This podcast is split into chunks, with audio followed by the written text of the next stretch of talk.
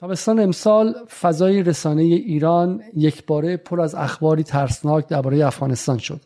از خطر حمله طالبان به ایران و عملیات انتحاری در مشهد تا بحث جهاد نکاح و فروش دختران اسیر شیعه در بازارهای افغانستان. این تصاویر از این جهت تاثیرگذاری مخرب بیشتری داشت که گفته می‌شد جمهوری اسلامی که مدعی حمایت از مستضعفان و شیعیان است به خاطر ایدولوژی آمریکا ستیزیش از این طالبان به رغم جنایتهایشان حمایت کرده و می کند همونطور که در برنامه قبلی با محسن اسلامزاده فیلمسازی که دو فیلم تا به حال درباره طالبان ساخته نشان دادیم نشان دادیم داخل ایران از غربگرایان سکولار تا مراجع سنتی یک باره در تابستان علیه طالبان همصدا شدند و گاه حتی خواهان حمایت نظامی از احمد مسعود و آنچه آنها مقاومت پنچیر می شدن. شدند امشب یک بار دیگر به خاطر اهمیت این قصه به سراغ افغانستان می رویم تا روایت کلان ساخته شده توسط رسانه های بزرگ بینالمللی غرب و رسانه های داخلی ایران را به چالش بکشیم و سوالات اصلی تزریق شده به ذهن ایرانیان را سریح و بدون سانسور پاسخ دهیم. مهمان امشای من دکتر بهرام زاهدی کارشناس مسائل افغانستان است. بهرام زاهدی دانش آموخته دکترای علوم سیاسی از دانشگاه تربیت مدرس است و پژوهشگر مسائل جهان اسلام با تمرکز بر مسائل افغانستان است. سلام. به برنامه جدال دوشنبه 25 بهمن خوش آمدید. من صمیمانه و صادقانه از همه شما عذرخواهی می‌کنم که این برنامه با تاخیر زیادی داره انجام میشه. برنامه‌ای که برای ضبط استفاده می‌کنیم مشکل داشت کامپیوتر من مشکل داشت و همینطور هم بحث صوت و بحث صدای مهمان مشکل داشت و این مشکلات تا حد زیادی در, در این در این مکتب اجتناب ناپذیره برای من جز عذرخواهی از دستم کاری بر نمیاد. اما قبل از شروع می‌خواستم از همه دوستانی که در این مدت از ما همراهی کردن تشکر کنم. در یک ماه گذشته چون اگر خاطرتون باشه ما قبلا هر ده روز یک بار یک برنامه تولید می‌کنیم اما در یک ماه گذشته ما حدود 20 برنامه تولید کردیم که همونطور که من دیروز در نامه‌ای به مشترکین جدال نوشتم برای هر کدومش ساعت ها و ساعت ها و ساعت ها کار فکری شده و کار سردبیری شده. با مهمان ما اصرار داریم که دو یا سه ساعت حتما پیش مصاحبه انجام بدیم و در نهایت از وقتی که برنامه ها تا حد زیادی محتوای بصری بیشتری هم داره و ما سعی می‌کنیم که در طی برنامه عکس و اینفوگراف و فیلم هم نشون بدیم. بارگذاری اون فیلم ها و, و عکس ها خودش زمان بسیار بسیار زیاد می‌بره و همین عملا هر برنامه حدودا 20 ساعت وقت می‌بره و از این برنامه تا اون برنامه گاه واقعا غیر ممکنه. برای همین من می‌خوام فقط این توضیح بدم. اما این اتفاق به نظر من بی‌نظیریه. برای خود من تقریبا باور نکردنی. به عنوان کسی که 12 سال کار رسانه‌ای می‌کنم و به عنوان کسی که دو سال جدال رو اداره می‌کنم و به زودی هم به سالگرد جدال می‌رسیم. اتفاقی که در یک ماه گذشته رسید اتفاق افتاده بی‌نظیره و یک پاش اون 138 نفری هستن که در پترون و حدود 30 نفری هستن که در بیرون پترون از ما حمایت کردن. از جمله خانم بهاره موسوی از جمله آقای پدرام کریمی از جمله دوستان دیگه. و پای سوم شما هستین که این برنامه رو نگاه کردیم برای من میگم امشب می‌خوام عذرخواهی کنم که این برنامه با تاخیر شروع میشه. تماشا کردن برنامه توسط شما کامنت هایی که می‌گذارید معرفیشون به بقیه نشون میده که در این یک ماه برای شما هم اتفاقی افتاده و این سزل سزل مشترکین سازندگان و شما مخاطبان ما داریم با همدیگه کار می‌کنیم و امیدوارم که این آغاز آغاز جدیدی باشه و تقریبا به ده هزار نفر هم رسیدیم. این شما و این برنامه امشب بیشتر از این معطلتون نگه نمیدارم ولی امیدوارم که بتونیم برنامه رو سر شروع کنیم از این به بعد.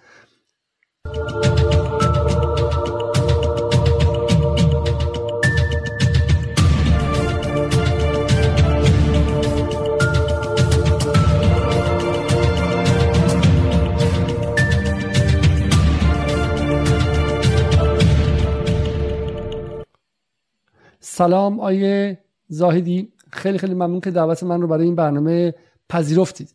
به عنوان نخستین سوال من گمانم شما مدت خیلی خیلی زیادی که روی بحث افغانستان تمرکز ویژه دارید و من خواستم که امشب سوالات خاص مخاطبان رو شروع کنم. برای اگر اجازه بدین بدون به شکلی اطلاف وقت بیشتر بریم سراغ سوال اول. پرسش اول. بله، من عرض سلام و احترام دارم. در خدمت هم بفرمایید. بله. پرسش اول آیا واقعا آمریکا در افغانستان شکست خورد؟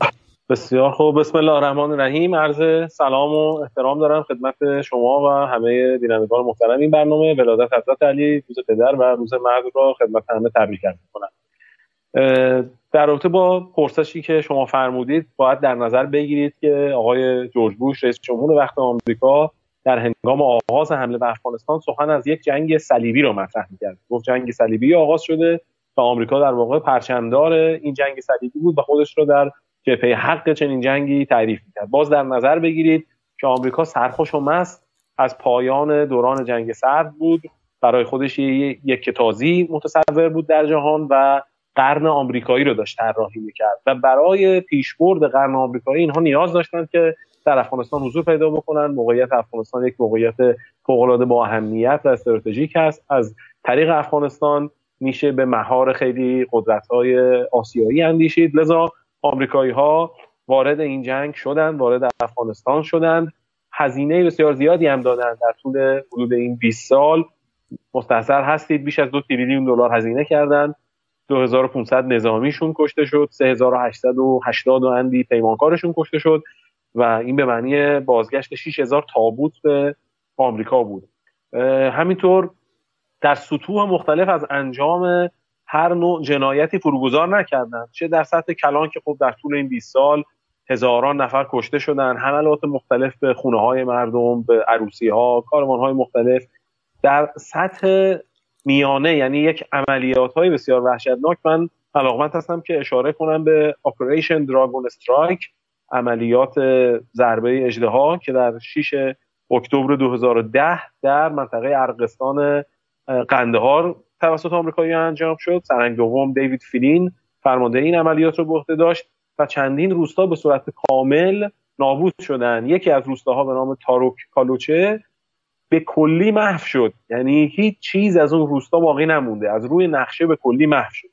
خب آمریکایی ها برای پیشبرد اهدافشون از چنین کارهایی هم ابا نداشتن. اگر بنا بود که در یک نقطه ای که آسیب پذیریشون زیاد هست بیان و عملیاتی انجام بدن که واقعا نابود کننده باشه اونها چنین کارهایی هم کردن و روستاهایی رو به کل محو کردن. ولی خب آمریکا تا کجا می‌تونست به این مسیر ادامه بده؟ خاطرتون هست هر کسی در آمریکا می‌خواست سبد رأیش یک قدری پروارتر بشه و مردم اقبال بیشتری به او بکنن وعده پایان جنگ افغانستان رو می‌داد. فشار افکار عمومی بالا بود. گفتیم که نزدیک به 6000 آمریکایی کشته شدن در افغانستان. تابوتایی که افغانستان باز میگشت مردم خب مدعی پایان جنگ بودن خواهان پایان جنگ بودن.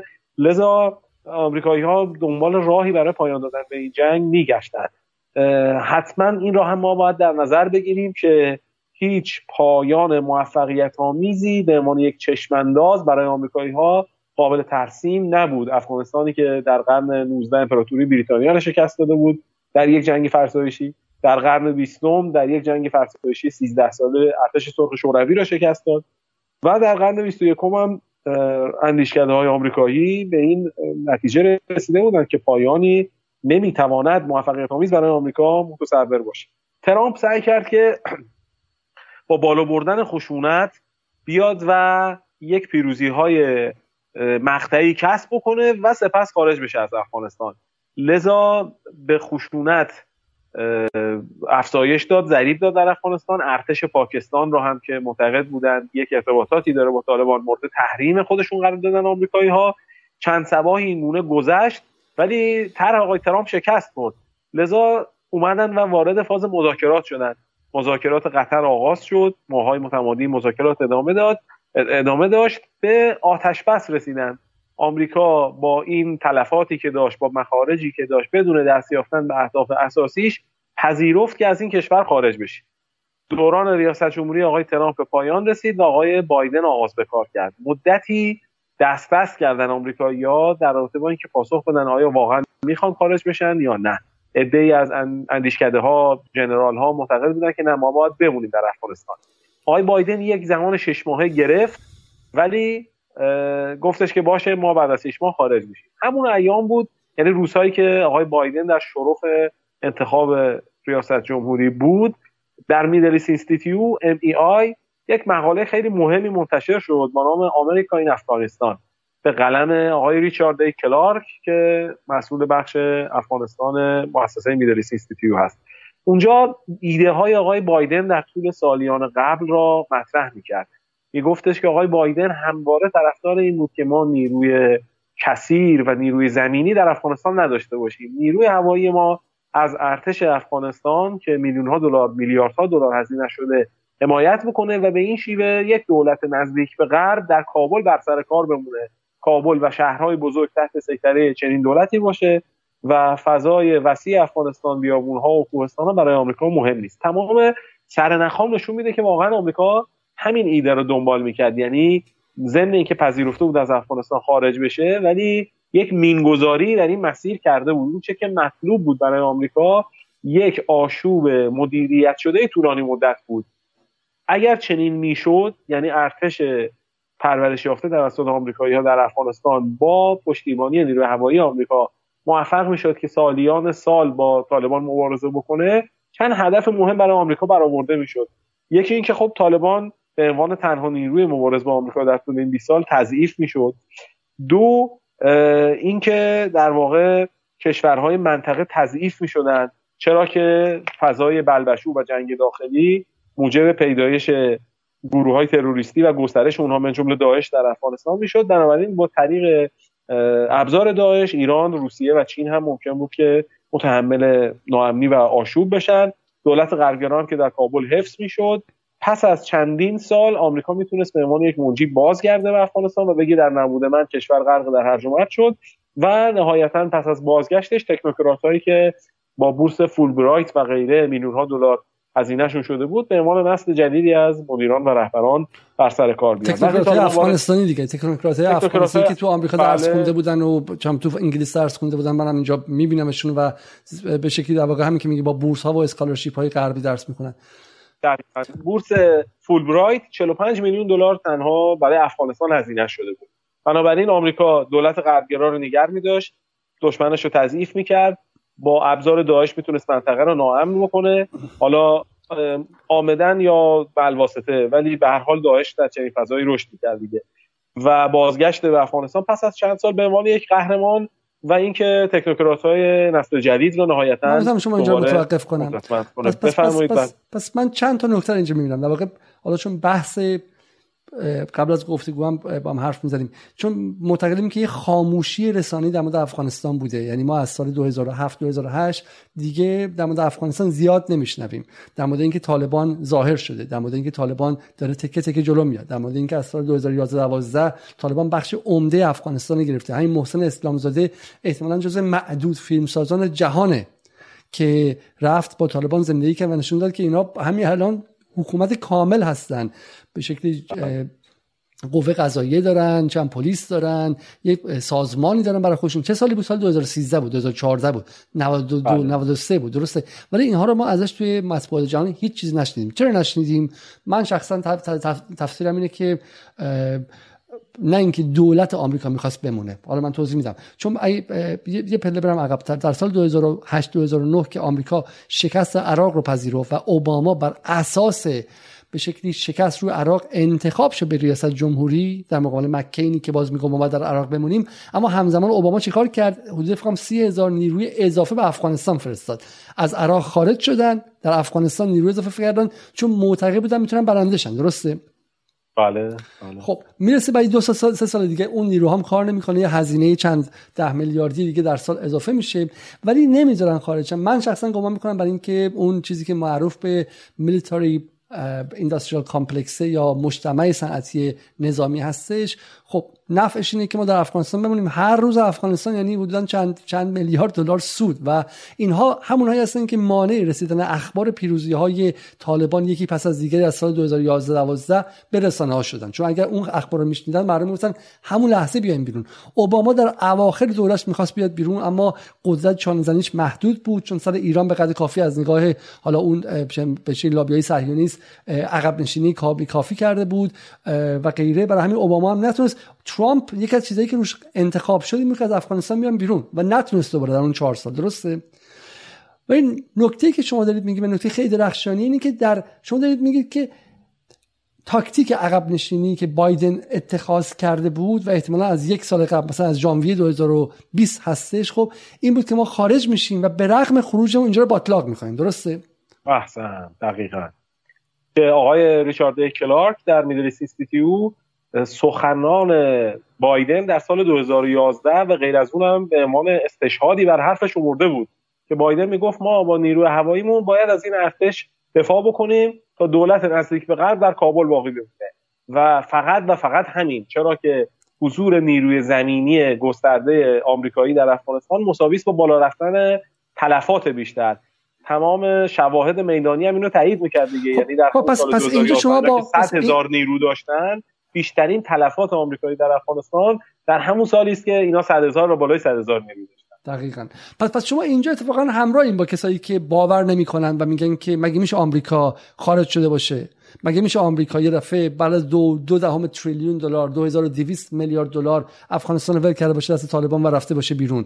و شما میگید که تا چند ماه قبل از واقع پایان افغانستان و سقوطش به دست طالبان گمان می‌کردن که این کار می‌کنه. من این فقط می‌خوام تکرار کنم. یکی از دلایلی که در آمریکا واقعا واقعا واقعا بخشی از سیاستمداران آمریکا حتی عصبانی شدن و بحث افغانستان یک شکست تمام ایار دونستن این بود که می‌گفتن در سایگون حکومت دست نشانده آمریکا دو سال دوام آورد و محاسبات اینا این بود که اشرف غنی مزدور هم حداقل دو سال دوام خواهد آورد. اصطلاحی که آمریکایی استفاده می‌کنن. و سوالشون بود که این دولت مزدوری که ما این براش هزینه کردیم چرا یک روز هم دوام نیاورد؟ درسته؟ حالا 14 روز دیگه ظرف 14 روز اینا سقوط کردن. یه خبرنگاری از بایدن پرسید که آیا شما به طالبان اعتماد می‌کنید؟ بایدن گفتش نه من به طالبان اعتماد نمی‌کنم. من به ارتش افغانستان اعتماد می‌کنم. اینا گمانشون این بود که این ارتش با ادعای که تصور می‌شد نزدیک به 300 هزار نفر هستند می‌تونن برای سالها و یا حداقل ماهها در مقابل این پابرهنگان طالب مبارزه بکنن. ولی به قول آموس یادلین یکی از مقامات رژیم صهیونیستی هست برآورد غلط اطلاعاتی باعث شد که آمریکا یک شکست سنگین بخوره. حالا من آهسته آهسته به سمت می‌خواستم برم که چقدر این ادبیات در جهان رایش از اهل تحقیق و اهل سیاست همه واژه شکست رو برای این نحوه کاری که آمریکا انجام داد به کار بردن. علا ای حال آمریکا تصور می‌کرد که ماهای مدیدی بلکه سالهایی این مقابله و کشمکش ادامه خواهد داشت. ولی در واقع رشته امور از دستشون خارج شد. وقتی طالبان به هرات داشت نزدیک می‌شد و وقتی داشت به قندهار نزدیک می‌شد هواپیماهای آمریکایی از قطر بلند شدن پرواز کردن اومدن و نیروهای طالبان رو بمباران کردن. ولی در روی زمین اتفاق خاصی نیفتاد یعنی پیشروی های طالبان متوقف نشد. این را در نظر داشته باشید که آمریکایی ها برای عملیات هواییشون در طول ماهای قبل از اون هم به دنبال احداث پایگاه هوایی در بلوچستان پاکستان بودند که خوشبختانه پاکستان این اجازه رو بهشون نداد. به دنبال احداث پایگاه هوایی در تاجیکستان و ازبکستان بودند که اون دو کشور هم به دلیل روابطی که با روسیه دارن اجازه این کار رو به آمریکا ندادن. بنابراین آمریکا استقرار نیرو هواییش منحصر شده بود به همون پایگاه الودی در کنار قطر. وقتی طالبان به هرات داشت نزدیک می‌شد به قندهار نزدیک می‌شد هواپیماها بلند شدن بمبارون کردن. نشانه ای از همون طرح قدیمی بایدن که اینستیتیو هم به او اشاره کرده بود.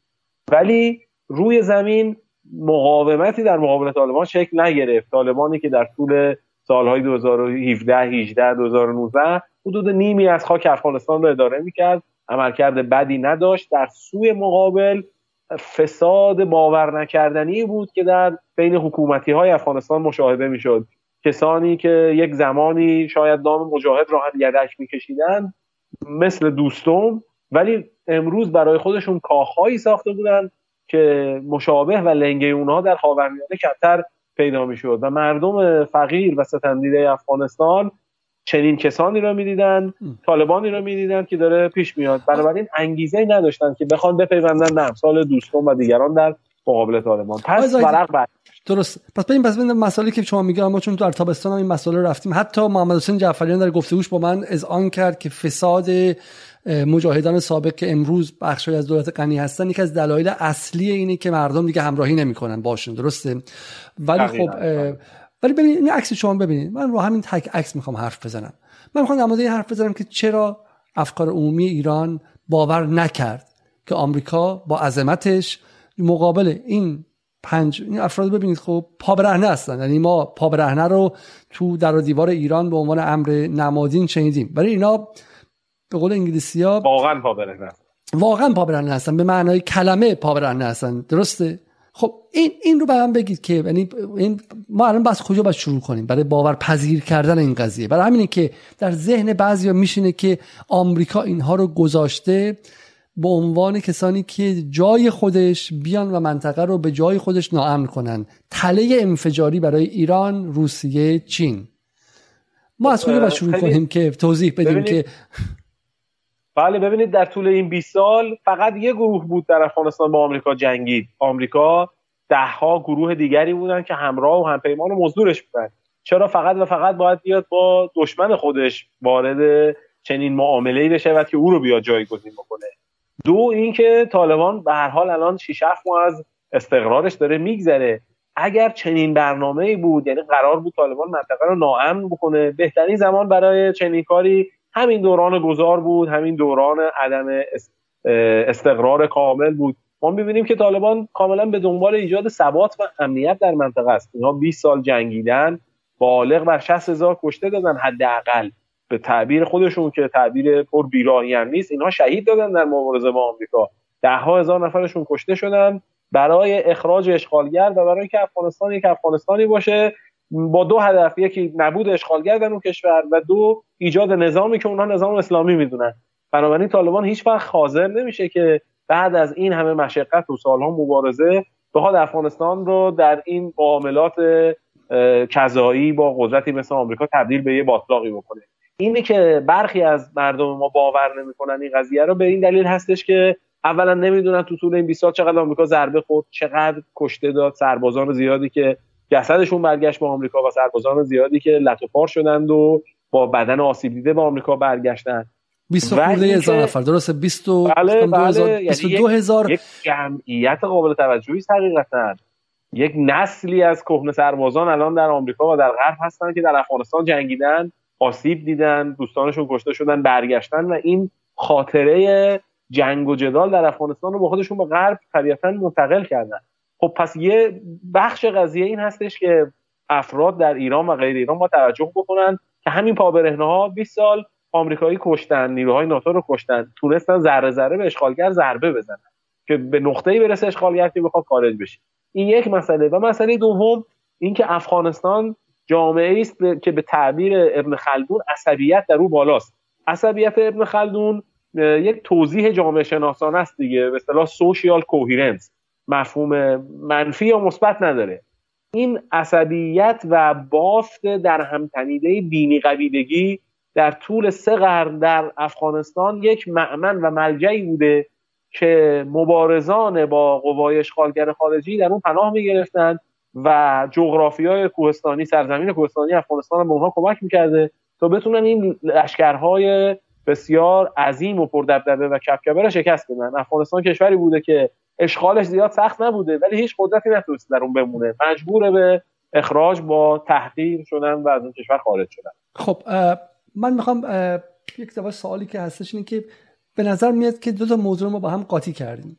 اینکه ما طالبان رو دوست نداریم یعنی احساسمون نسبت به ارزش هایی که طالبان حاملش هستن یا حداقل تصویری که ازشون داریم رو با واقعیتی که آیا اینها پیروز شدن یا پیروز نشدن اینا نوکر آمریکا هستن یا نوکر آمریکا نیستن. برای من از مخاطب می‌خوام از واقع مخاطب ایرانی که یک لحظه حداقل برای این نیم ساعت آینده احساساتش رو به طالبان کنار بگذاره. اصلا طالبان آدمای بد. خب خیلی شما ممکنه باشون هم عقیده نباشید. برای مسلمون ها مثلا چم کمونیست ها برای کمونیست ها اسلامگراها و غیره ارزش های متضادی دارن. اما اگه یکیشون توی جنگ پیروز واقعیته. همونطور اگه آمریکا در یک جنگ پیروز شه یک واقعیته. اگه آمریکا از نظر اقتصادی در یک جای پیروز قوی تر باشه با فکت که نمیشه جنگید که. خب من احساس می‌کنم که احساس می‌کنم که یک انباشت عاطفی درباره طالبان بوده. و امروز و دیروز هم نیستش. از دهه هفتاد شمسی شروع میشه و حالا من به در ادامه برنامه به دلایلش هم می‌رسم. چرا؟ چرا جامعه ایرانی جامعه ایرانی ناتوان از شناخت طالبان با عقل سرده؟ چرا تا اسم طالبان رو میشنوه بخش های مختلفش تا حد زیادی اصلا چه می‌دونم دچار دچار قلیان احساسات دچار آلرژی میشه؟ بعضیش به خاطر مذهبی بودن بخش سنتی و شیعش به خاطر مذهبی بودن و تضاد مذهبی بخش سکولارش به خاطر اینکه گمان می‌کنن که در داخل اصلا اسلامگرایی اصل و اولش همین طالبان و غیره. باید بزنیم تیکه تیکه وارد چیم و بریم سراغ سوال بعدی. و این از سوالایی که نمی‌ذاره بفهمی که طالبان بر آمریکا پیروز شده نه این سوال دومه. و اون هم اینه. حالا فقط قبل از اینکه به سراغ سوال دوم بریم من خیلی کوتاه بگم جو در شهرهای افغانستان من جمله همون هرات که بسیار جنگ استراتژیک و مهمی بود اون چنان نبود که رسانه ها برای ما تصویر می‌کردن یا آمریکایی‌ها گمان می‌کردن.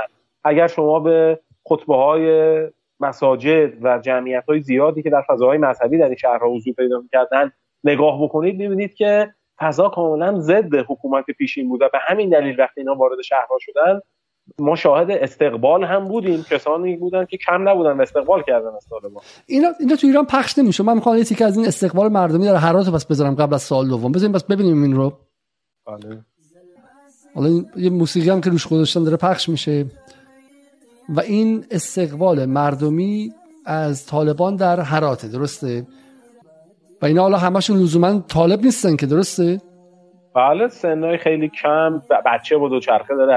حرکت می‌کنه شما ببینید دیگه پیرمردای خیلی سال توشون هست بعضن خب این یکیه.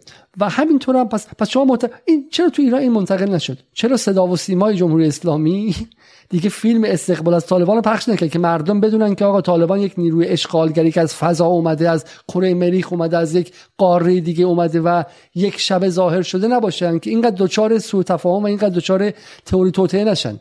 چرا چهار تا فیلمی که حداقل درون خود افغانستان بود پخش نشد؟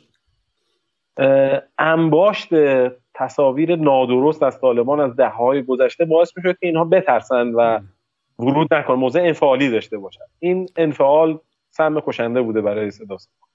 یه فیلم دیگه هست که من می‌خوام نشون بدم. این خیلی فیلم جالبیه. خود شما برای من فرستادید. این ببینیم. این مال آدمی به اسم مجیب الرحمنه درسته؟ بله.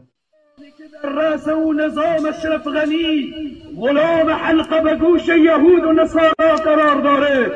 برای تمام معنورین ملکی و نظامی می‌گویم حرف من این هست خدایا تو شاهد باش خدایا تو شاهد باش که جان من فدای دین تو بشه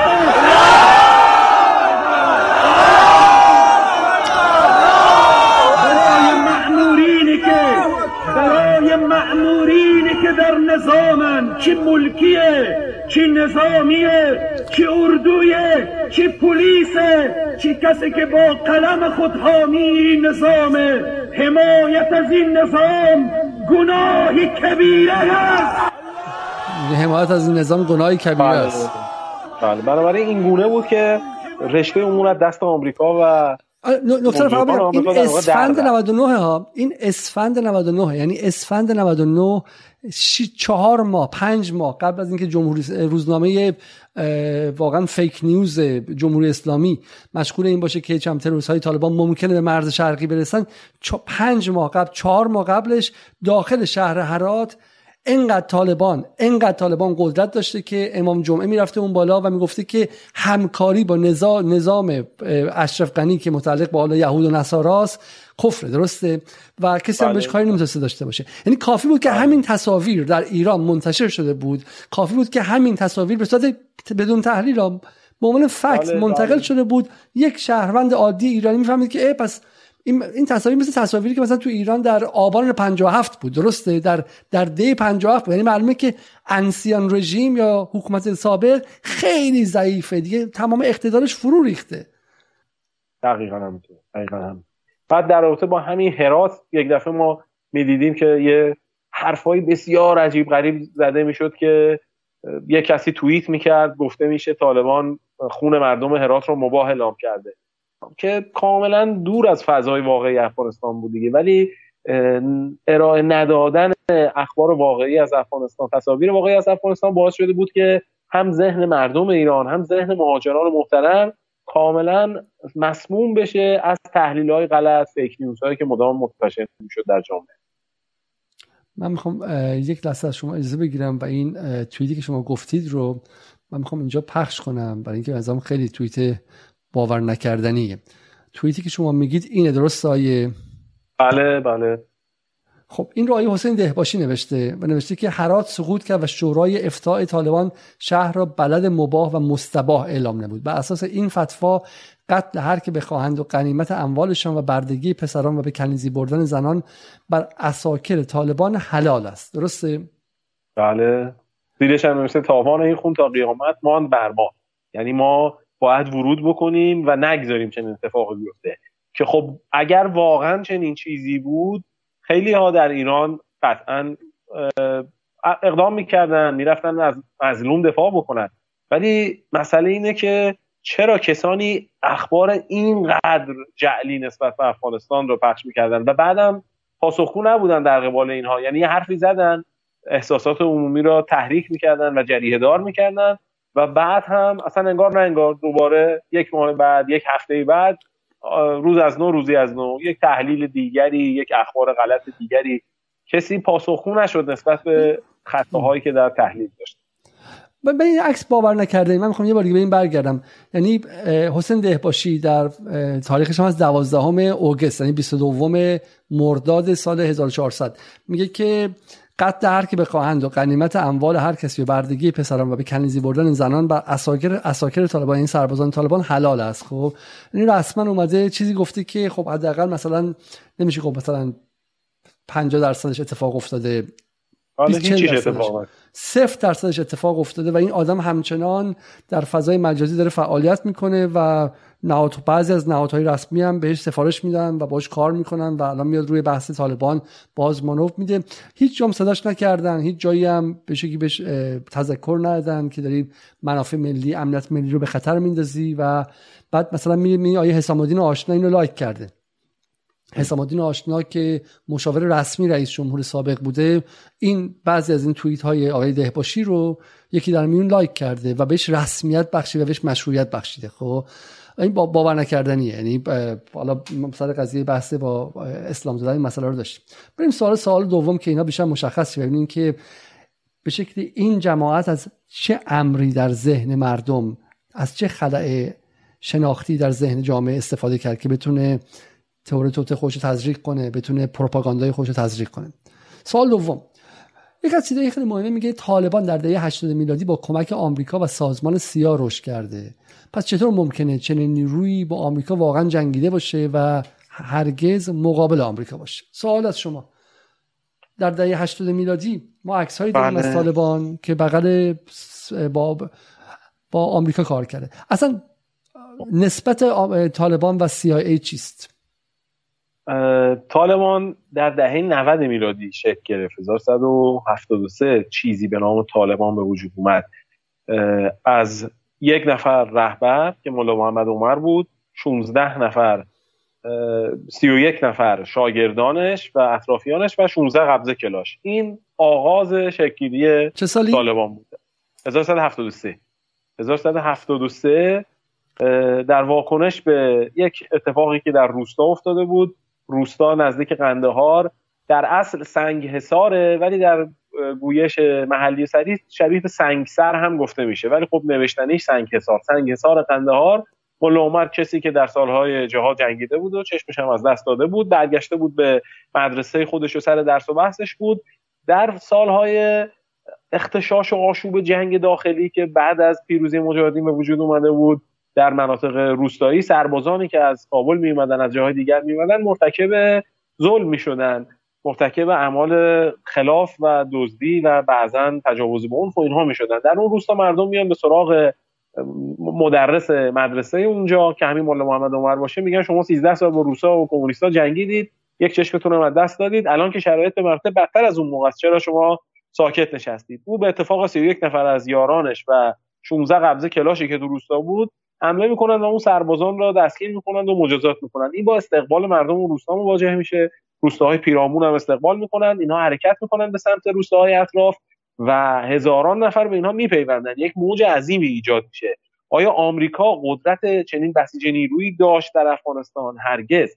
به هیچ وجه آمریکا نمی‌تونست از هیچ بیاد و بخواد چنین نیرویی رو به وجود بیاره. بنابراین ما باید یه قدری دقیقتر به تاریخ سالهای جهاد در افغانستان نگاه بکنیم می‌دونیم که گروه های متعدد اسلامگرا در دهه 60 به وجود اومدن و انبوه کمک های مالی و نظامی هم از کشورهای مختلف از جمله از غرب به افغانستان سرازیر می‌شد.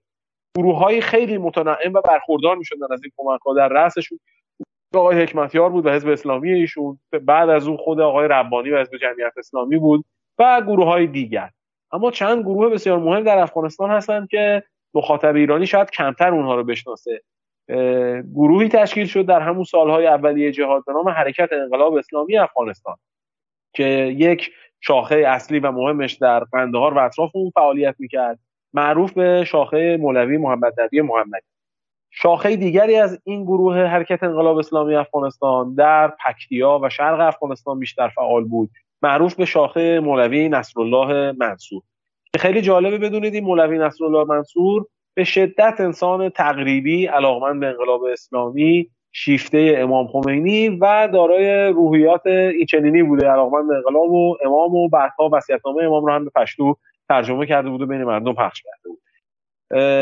این نوع گروه ها وجود داشتند و در سالهای پس از پیروزی مجاهدین و کمونیستا سال 71 به بعد کمتر در دولت شکل گرفته موسوم به دولت اسلامی افغانستان نقش و جایگاه داشتند سال 73 وقتی که کشور غرق در هرج و مرج بود و اون اتفاق در قندهار افتاد در اطراف قندهار ملا عمر به اتفاق تعدادی از یارانش یک حرکتی را آغاز کردن اعضای حرکت انقلاب اسلامی افغانستان شاخه مولوی محمدی هزاران نفرشون در اون اطراف بودن و خود خود ملا هم یکی از همونها بود و پیوستن به اون همسنگر دیروزشون.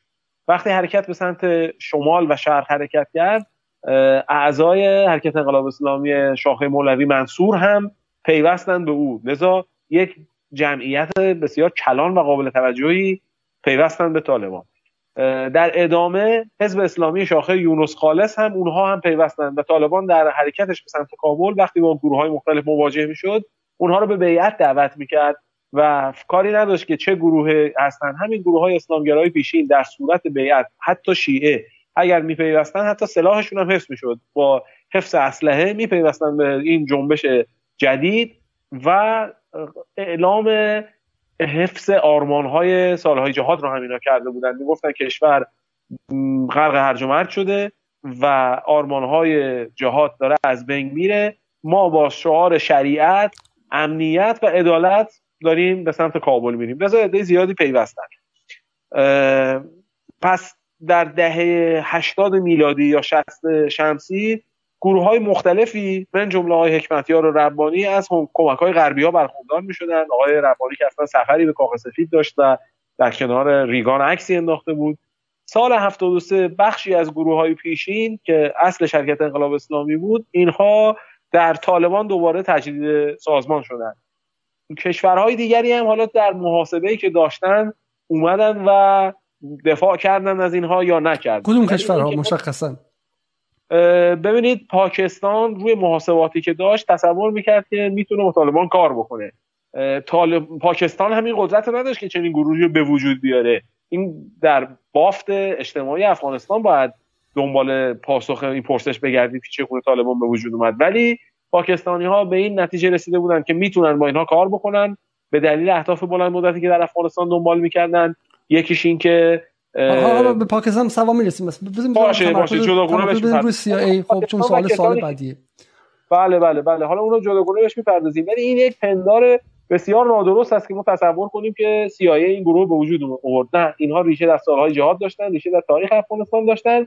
حالا برخی سازمان ولی ولی ولی ولی ولی سوال نیستش که حالا بخوام اینا سال 1373 درست شدن ولی سوال اینه که همون شخصیت های اصلیشون من مثلا با مولوی شنواری که صحبت کردم میگم من در 80 می جنگیدم در 80 میلادی که در 60 شمسی میشه بله. حالا حالا بعدش جزء گروه های دیگه بودن جزء گروه های هفتگانه سنی گمانم یا گروه های دیگه بودم ولی خب ما به هم دیگه بله. پیوستیم ولی بالاخره این شخصیت های اسلامگرای والا سنی حالا وارد مذهبشون خواهیم می‌شد اینها عکسشون هست. عکسشون هست که با خانم تاچر که رفت اونجا با عنوان قهرمانان آزادی باشون صحبت کرد. ریگان بهشون کمک کرد و غیره. درسته؟ در این حدش همه گروه های اسلامگرا رو در بر می‌گیره. هیچ یک از گروه اسلامگرا نبود که کمک های غربی ها به دست اونها نرسه. این منحصر در کسانی نیست که وقتی طالبان رو شکل دادن. اتفاقا اونها خیلی کمتر از این کمک ها برخوردار شدن. بیشتر کمک ها با آقای حکمتیار و آقای ربانی می‌رسید. حالا من اینجا یه عکس می‌خوام نشون بدم که درسته. این عکس ربانی. ربانی خب نزدیکترین آدم به ایران بود که از شیعیان هم بود. درسته؟ نه نه. ربانی از شیعیان نبود. اهل سنت بود. مصر تحصیل کرده بود. اتفاقا گرایشات بله، بله، متعصبانه آقای ربانی حداقل در سالهایی از طالبان بیشتر بود. ایشون سر مسئله ساختن قبور و زیارت و اینها دیدگاههایی داره به دلیل تحصیلی که در مصر داشت. که خیلی بیش از طالبان در واقع مقایر با این مسائل محسوب می‌شد. ارزم این هستش که ولی به ایران نزدیک بود ربانی درسته؟ بله ولی بقیه هم بودن باز ربانی تک نبود. مثلا در به نسبت حکمتیار که گمانم به پاکستان آره نزدیک بود. حکمتیار نزدیکتر بله. در واقع حرف شما اینه که چون تصویری که در ایران هستش اینه که اینها مثلا مجاهد بودن اینها بعد طالبان آمریکایی اومدن گذاشته شدن اینجا. شما دارید میگی ربانی که بالاخره به تهران نزدیک با آقای خامنه‌ای دیدار داره روبوسی می‌کنن خود ربانی هم با ریگان رابطه داشت و از آمریکا کمک می‌گرفت در دهه 80 میلادی. بله همه مجاهدین افغان مشمول کمک ها بودن. چون پردهدار به شمشیر می‌زنند همه را کسی مقیم حریم حرم نخواهد ماند.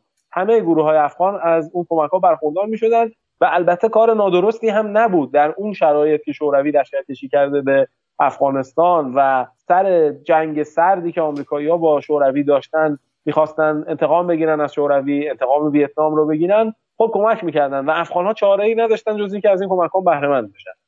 بسیار خوب. پس این به معنی این نیستش که این رابطه رابطه ارگانیک بوده یعنی این رابطه این که بسیار خوب. رابطه یعنی مزدوری نبوده. رابطه مزدوری نبوده. خب یک فیلم دیگه من می‌خوام نشون بدم این رو و امارت اسلامی بخواد زندگی بکنه. فقط برای از اونها اطمینان میتیم که نظام همه شمول است.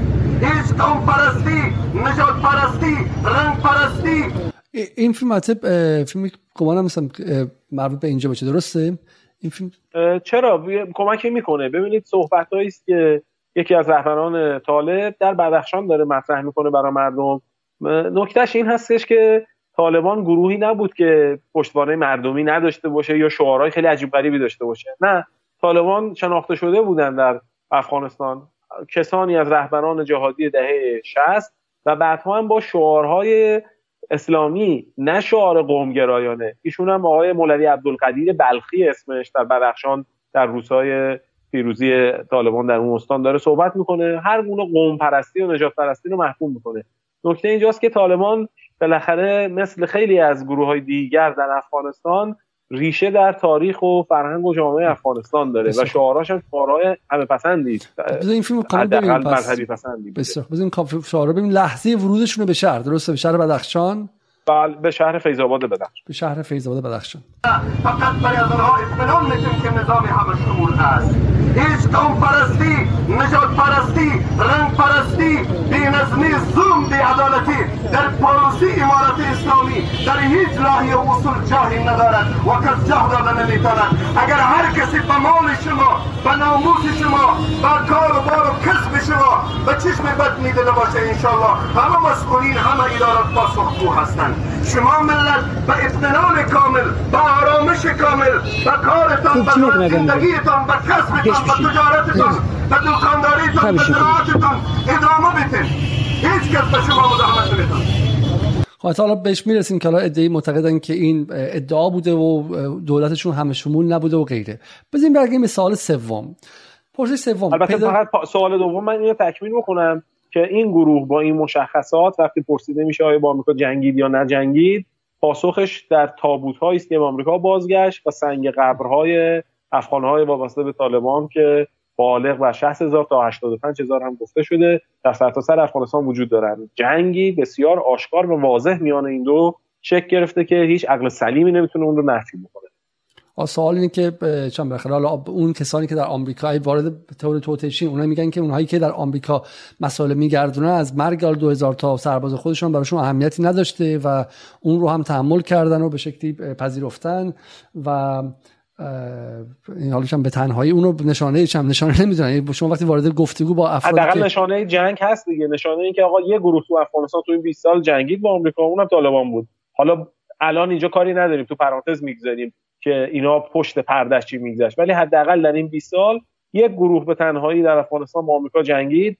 ده هزار کشته داد و چند هزار تا از آمریکایی کشته. این, بازی این نکته خیلی مهمه. جدال آره. نیست. اینو من بس من درستش کنم. هیچ گروه دیگری نبود جز طالبان از میان افغانی ها که با آمریکا به جنگی و در واقع در دولت پس از سال 2001 پس از کرزای شرکت نکنه و از منافع اشغالگران استفاده نکنه. طالبان بله. تنها استثنا بود. و یک نکته دوم من باید بگم خود طالبان هم تقاضا کرد که بخشی از دولت باشه. گمانم سال 2003 2004 با آمریکایی ها در رو کلا بستن. درسته؟ یعنی همون در بحث شنواری ما می‌بینیم که بعضیاشون رفتن که در مجلس عضو شن رفتن که نماینده مجلس شن ولی آمریکا به هیچ قبول نکرد. و در واقع هیچ گونه کامپرومایزی یعنی هیچ گونه مصالحی نسبت به طالبان به خرج نده و گفت هیچ کدوم از شما رو من نمیپذیرم. و این چیزی بود که طالبان بعدا سال 2006 2007 انگیزه شد که باز برگرده به بحث مبارزات. چنین تصویری شما قبول دارید؟ این که عده ای از چهره های طالب جدا شدن و سعی کردن که به پارلمان برن این درسته. ولی تشکیلات طالبان از همون ابتدای 2001 تا 2021 همواره گفت من دو هدف رو دنبال می‌کنم و از این دو هدف کوتاه نمیام. پایان اشغالگری ایجاد نظام اسلامی در افغانستان. لذا خب من به نظرم اینجا رو باید اصلاح بکنیم. طالبان خواهان مشارکت در وضعیت دولتی که زیر سایه اشغالگر به وجود اومده نبود. همواره میگفتش من حتی مذاکره نمی‌کنم با این دولت چون اینها صاحب دارن صاحبشون آمریکایی هست من با آمریکا بر سر پایان اشغالگری مذاکره می‌کنم. و تا روزی که آمریکایی‌ها در افغانستان باقی بمونن من نمیپذیرم که من بیام زیر سایه اونها پس در پس دولت. پس برای طالبان بحث اشغال بحث مرکزی بود شما دارید میگیم مبارزه با اشغالگری. دقیقاً. بله بله. خب برگردیم به سوال سوم. پیدایش طالبان چگونه بود؟ آیا طالبان توسط سازمان امنیت پاکستان ساخته و پرداخته شده؟ آیا طالبان دست نشانده آی اس آی؟ همون سازمان امنیت پاکستانه. خب عرض کردیم که یه مقدار سمت سمت راست بله. بله ممنون میشه بله. عرض کردیم که گروه های جهادی مثل حرکت انقلاب اسلامی افغانستان در دهه 60 بودن. در دهه 70 اعضای اونها تشکیل دهنده پایگاه جنبش جدیدی به نام طالبان شدن. یعنی خیلی خلاصه وار بخوام عرض بکنم سه پایگاه اجتماعی اصلی طالبان داشت. حرکت انقلاب اسلامی شاخه مولوی محمد محمدی حرکت انقلاب اسلامی شاخه مولوی نصرالله منصور و حزب اسلامی شاخه یونس خالص. این سه جمعیت که شناخته شده بودند در دهه 60 فعالیت های زیادی داشتن در دهه 70 تشکیل دهنده پایگاه اجتماعی این حرکت جدید به نام طالبان شدند پاکستان هم مثل آمریکا چنین قدرتی نداشت که بخواد بیاد از هیچ یک جنبش بزرگ در افغانستان ایجاد بکنه.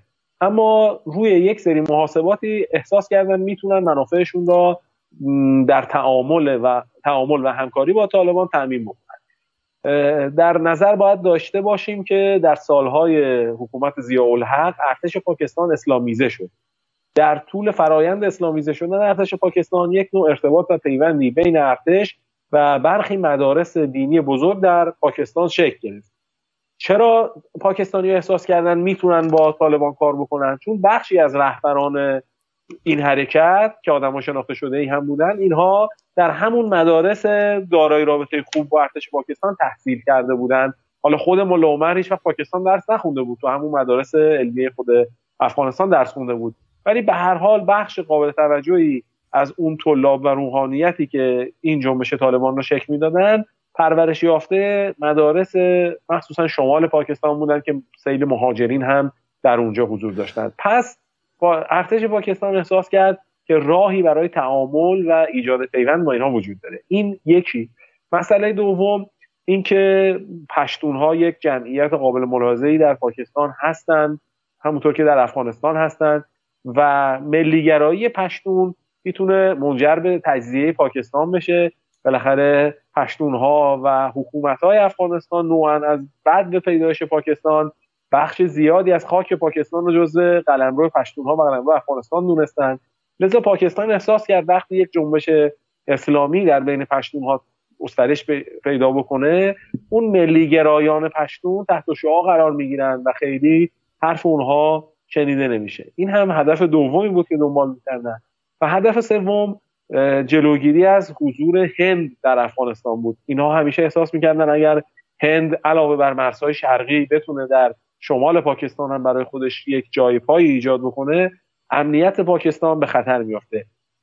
حزب جمعیت اسلامی که در دولت مجاهدین اصول به دولت اسلامی افغانستان قدرت اصلی رو داشت رابطه خوبی با هند داشت. بنابراین بعدشون نمیومد پاکستانی ها که اونها بروند و گروه دیگری بیاد که چندان محل بازی و حضور به هندی ها نده. ولی با این وجود باز هم طالبان رابطش با پاکستان به این گونه نبود که هرچی پاکستان می‌خواد اونو انجام بدن اصلی ترین خواسته پاکستانی ها پذیرفتن خط دیورند به عنوان مرز رسمی دو کشور بود که طالبان هم مانند سایر حکومت ها در افغانستان خط دیورند را به رسمیت نشناختند.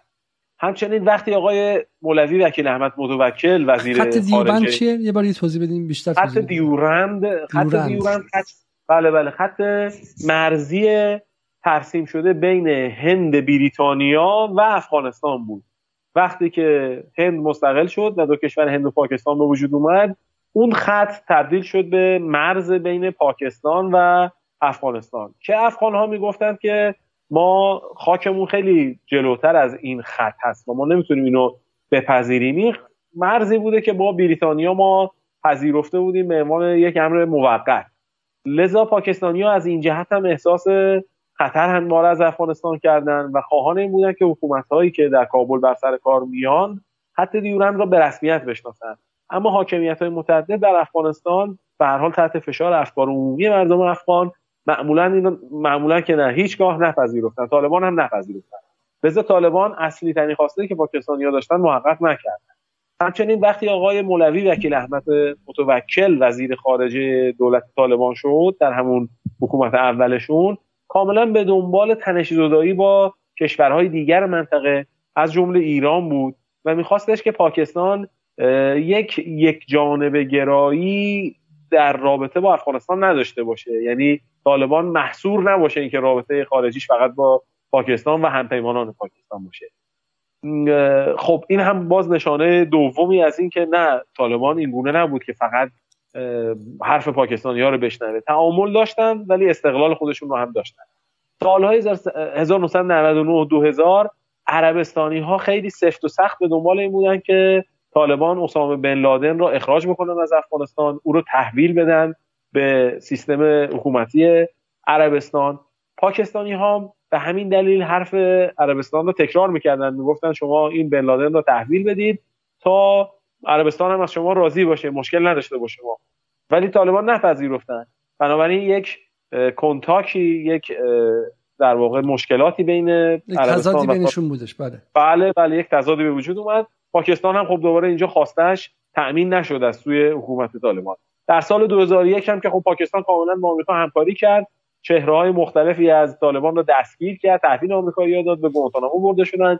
کسانی مثل ملا هم که در پاکستان زندانی شدند و سالهای سال زندان بودند. یکی از نشانه بارز عدم ارتباط مزدوری یا ارتباط ارگانیک بین طالبان و پاکستان همین مسئله است که خب ملا برادر هم سال هم زندانی شدن در پاکستان. در این سال جاری هم باز طالبان باج نداده به پاکستان. یعنی پاسگاه های مرزی پاکستان که درون خاک افغانستان واقع شده بود طالبان با حمله و با تیراندازی اینها را عقب زد و نگذاشت که پاسگاه مرزی پاکستان در داخل خاک افغانستان باقی بمونه که در دوران غنی بودند ولی امروز طالبان اونها را عقب زد. بنابراین این هم دوباره یک برساخته رسانه خیلی نادرست است که تصور کنیم طالبان خواسته های پاکستان رو دنبال می‌کنه. نه تعامل وجود داشت ارتباط وجود داشت. ولی طالبان نهایتا حرف خودش رو زده و می‌زنه و کار خودش و الان هم الان بین پاکستان و افغانستان درگیری های اتفاق افتاد دیگه. در واقع به عبارت بله، پاکستان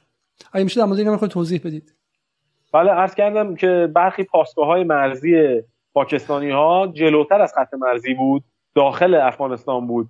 در دوران قبلی کشور چندان سر و صاحبی نداشت. لذا هر کسی تو مرزها میومد و یه مقدار جلوتر میومد ولی طالبان یه همیتی نشون میده نسبت به این مرزها. و میگه که اگر اینجا خاک منه نباید شما تو خاک ما باشید. بنابراین اومدن و یه تیراندازی هم به سمت مقر پاکستانی ها کردن و اون نیروهای پاکستانی مجبور شدن که عقب بنشینن برن تو خاک پاکستان.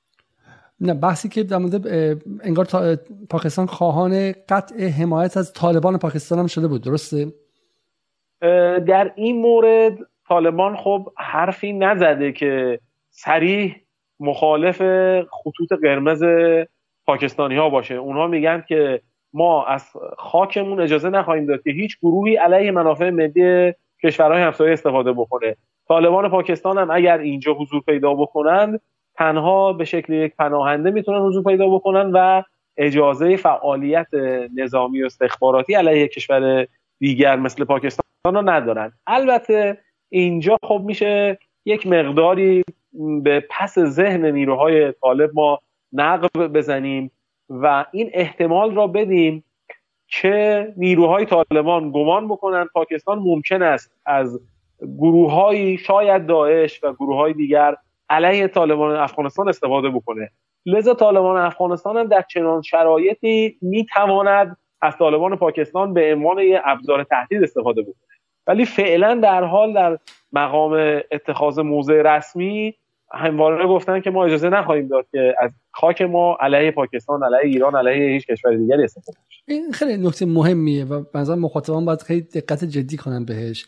اگه میشه شما آره آره بسیار عالی جای عالی.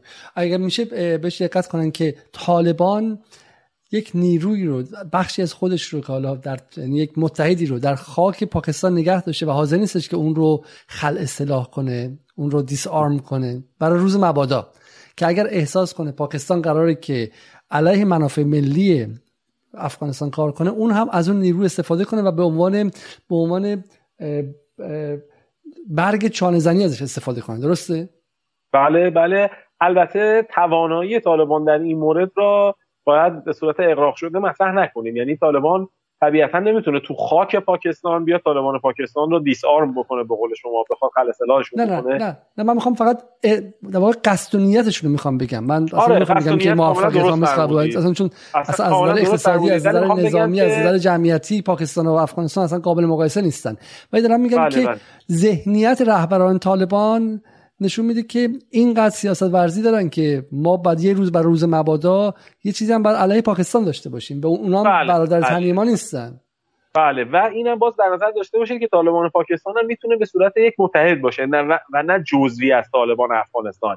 یعنی هیچ وقت طالبان پاکستان تحت بیعت بزرگان و عمرای طالبان افغانستان نبوده. طالبان پاکستان یک تشکیلاتی است نسبتا متشتت یعنی ده 11 گروه هست گاهی اوقات با هم اطلاف می‌کنن زیر نام واحد تحریک طالبان پاکستان یا تی تی تی. گاهی اوقات با هم درگیر میشن اختلافاتی بینشون به وجود میاد. در خلاف طالبان افغانستان که یک تشکیلات یک بارچه با رهبری واحد شورای رهبری واحد مشخص هستن طالبان پاکستان این انسجام درشون دیده نمیشه. یک تشتتی توشون هست.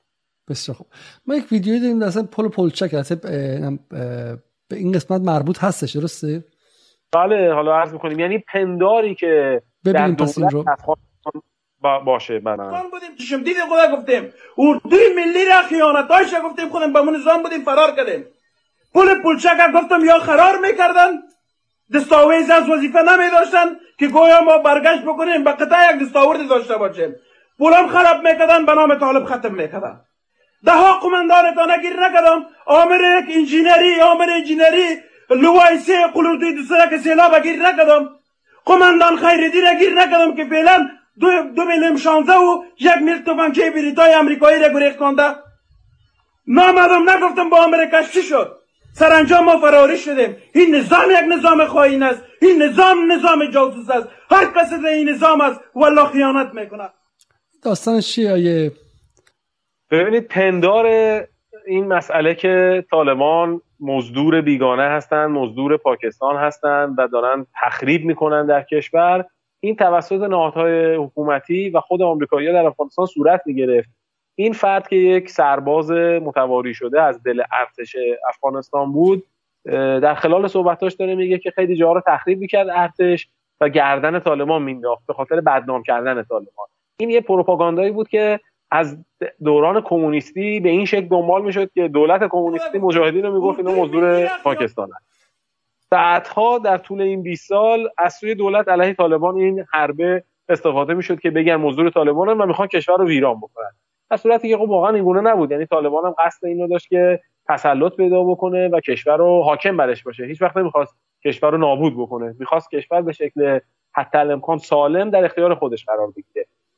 لذا این کلیپ اینجا دیدنش خالی از فایده نبود که بدونیم چه اتهاماتی زده می‌شد. این تصویرم یک این تصویرم خیلی تصویر جالبی چون این سرباز حالت فراریش هم بازم که مثلا شبیه مثلا سربازای فراری سال 57 یعنی حالا درست و غلطش نه اصلا اصلا شما بگی آقا طالبان حکومت ظلم هر چی که هستش با...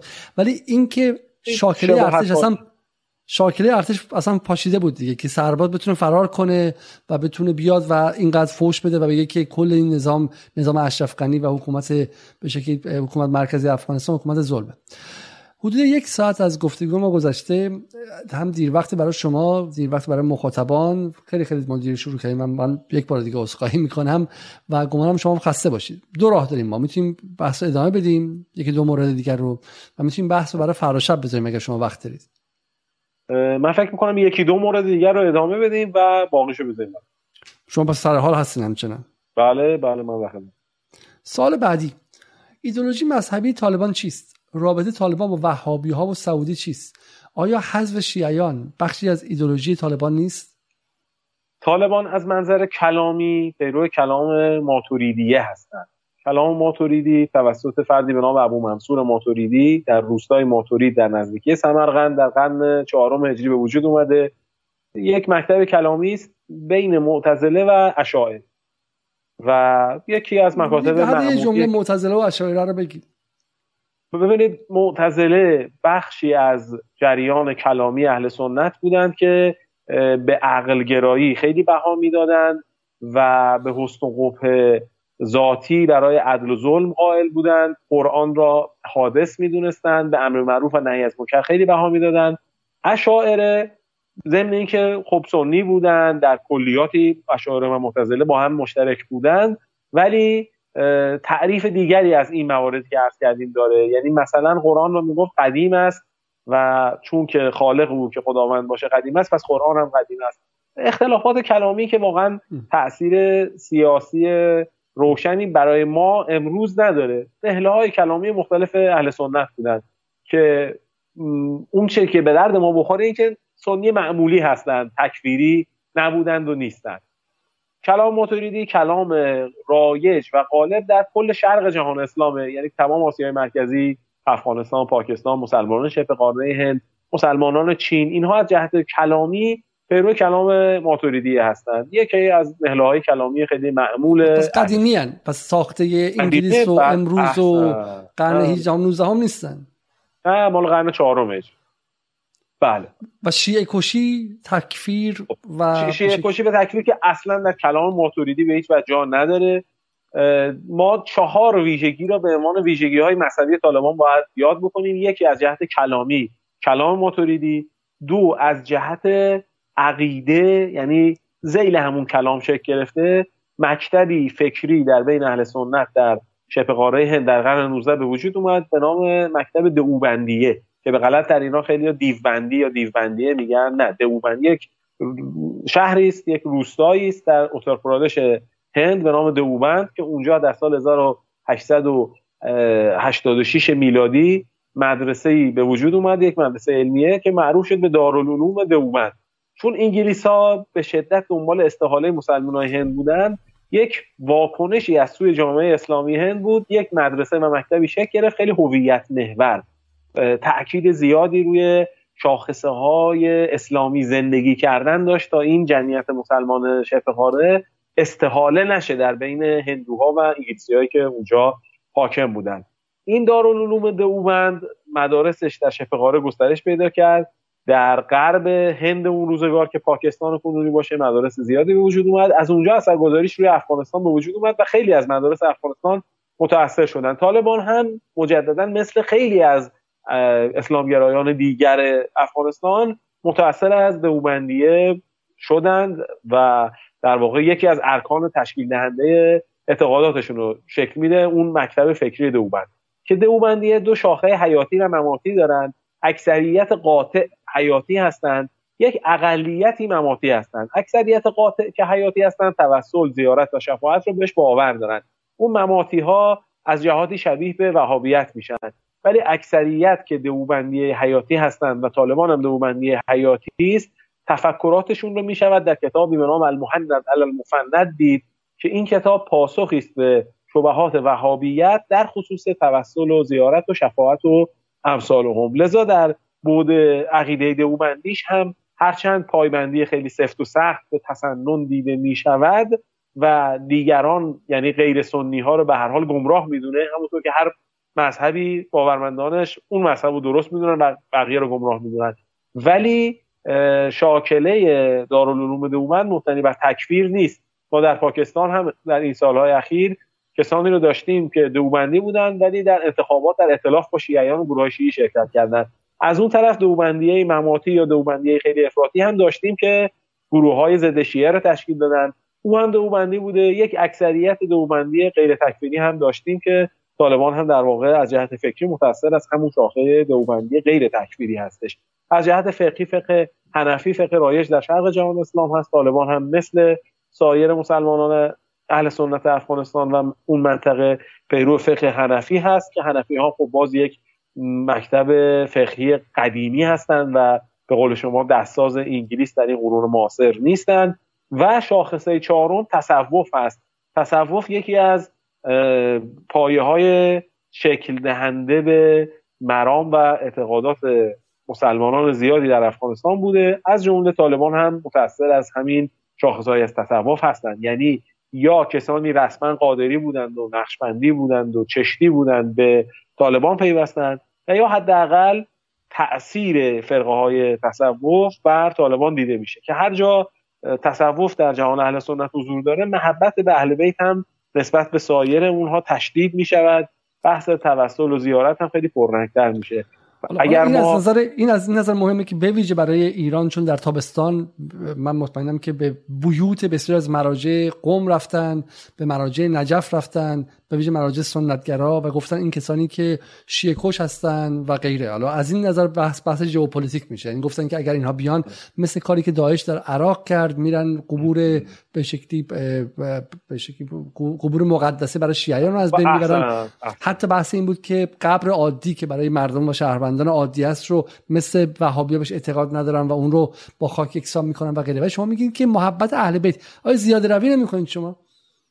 قطعا نه. یعنی اهل سنت به صورت معمول در جهان اسلام اهل بیت رو به عنوان انسانهای بزرگ انسانهایی که در واقع در مسیر اسلام الگو هستند اینها رو قبول دارن.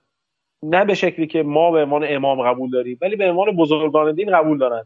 طالبان هم از همین زمره است و مخصوصا عرض کردم هر جا که پای تصوف در میان هست این محبت تشدید هم می شود طالبان هم با روحیه تصوفی که دارند کاملا باورمند به زیارت قبور ساختن مزار بر سر قبور هستند البته تاکید زیادی دارند که به هنگام رفتن بر مزار فرد حتما توجه داشته باشه که به نیت قربتن الله داره میره.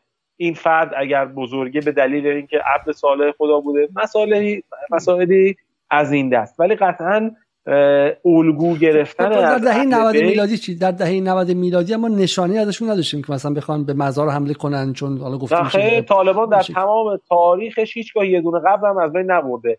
اگر مجسمه بودا رو اونها از بین بردن مسئله مسئله دیگری بود. مسئله این نبود که این مسئله چی بود؟ بودا رو بودا رو از بین بردن؟ اون بوت در نظر می‌گیرن. یعنی اصلا در افغانستان اون واژه به در واقع به صورت بت‌های بامیان گفته می‌شد. مسلمانان صدر اسلام هم وقتی وارد افغانستان شده بودند یک آسیبی به این مجسمه های بودا زده بودند چون تلقی تلقی بوته لذا اینها هم به عنوان بوت و اینکه پیکر داعش هم در داعش هم در سوریه اون چند پالمیرا و اینها می‌گفت اینا چند اینا به شکلی وجوهی از چه می‌دونم حالا بت پرستیه. حالا قبور آره از این جهتش آره این جهتش که آقا بت نباشد و این مجسمه ها بوته خب اینا شبیه میشه. ولی مسئله قبور و زیارت اهل قبور و ساختن مزار بر سر قبور مسلمین این تفاوت داعش و وهابیا میگن اینا خلاف اینا شرک طالبان خودشون اهل زیارت هست اینو من به شما عرض بکنم. در, در نهایت اجازه بدید. آقای علیزاده یه نکته خیلی مهم عرض بکنم.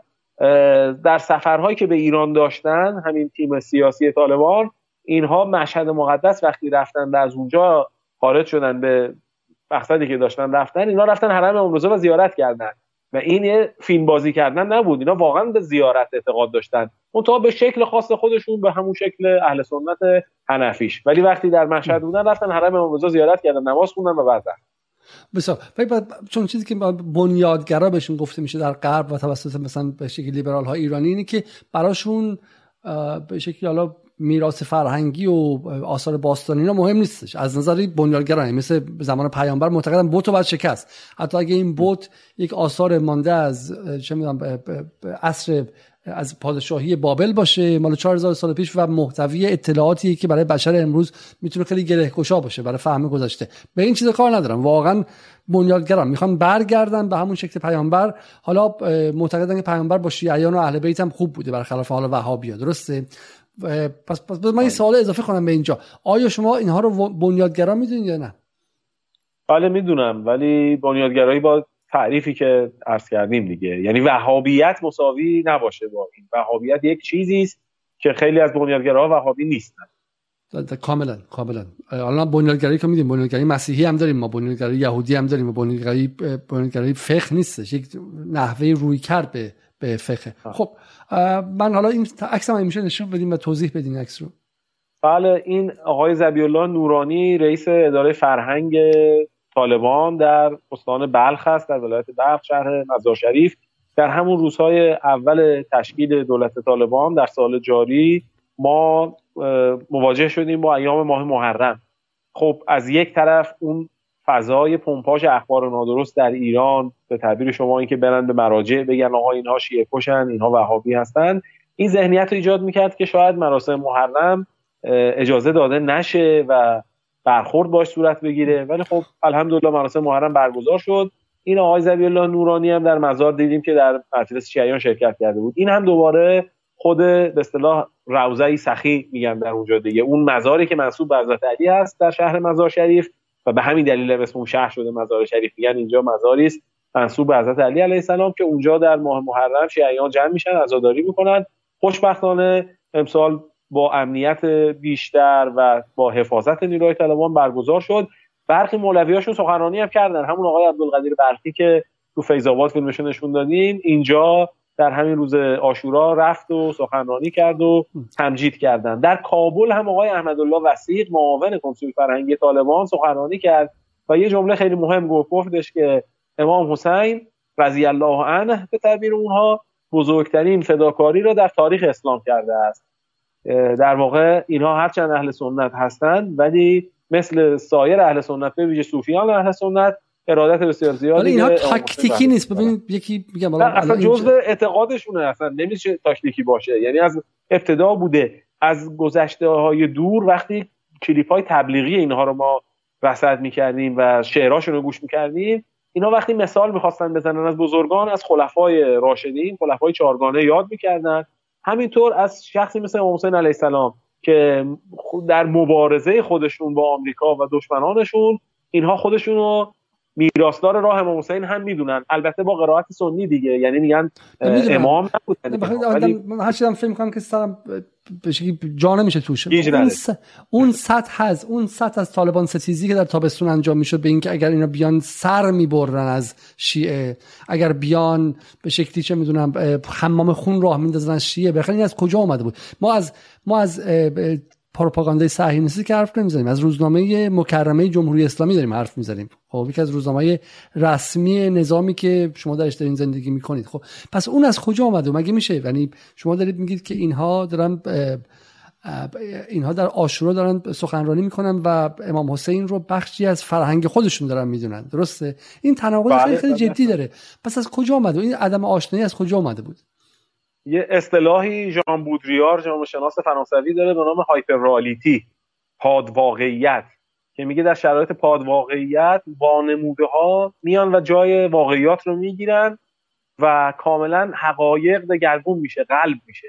در مورد افغانستان هم روزنامه جمهوری اسلامی متاسفانه در این حد اشتباه می‌گفت و تیتر می‌زد. یعنی خب مثلا تیز زده شد که فروش دختران شیعه در بازار ورده فروشی در ننگرهار و غزنی. یه عکسی هم زمینش کرده بودن که خب می‌دونید اون عکس یک دختری بود در تخار که آمریکایی‌ها در بمبارون بله.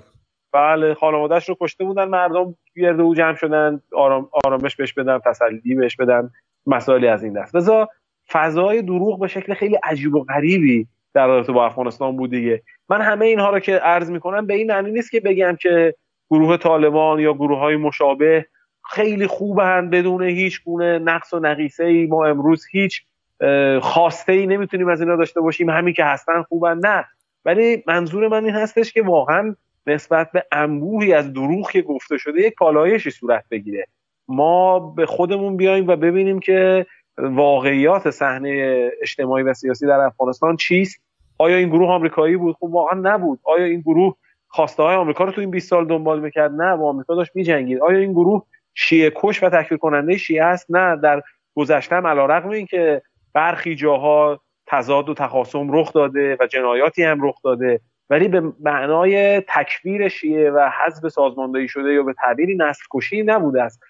و امسال هم ما داریم می‌بینیم که چهره های بسیار مهم فرهنگی و اجتماعی شیعه در افغانستان مثل جناب حجت الاسلام و المسلمین آقای سید ایسا حسینی مزاری امروز ایشون سخنرانی می‌کنه قلم می‌زنه سایتی دارن سایت آقا را دارن.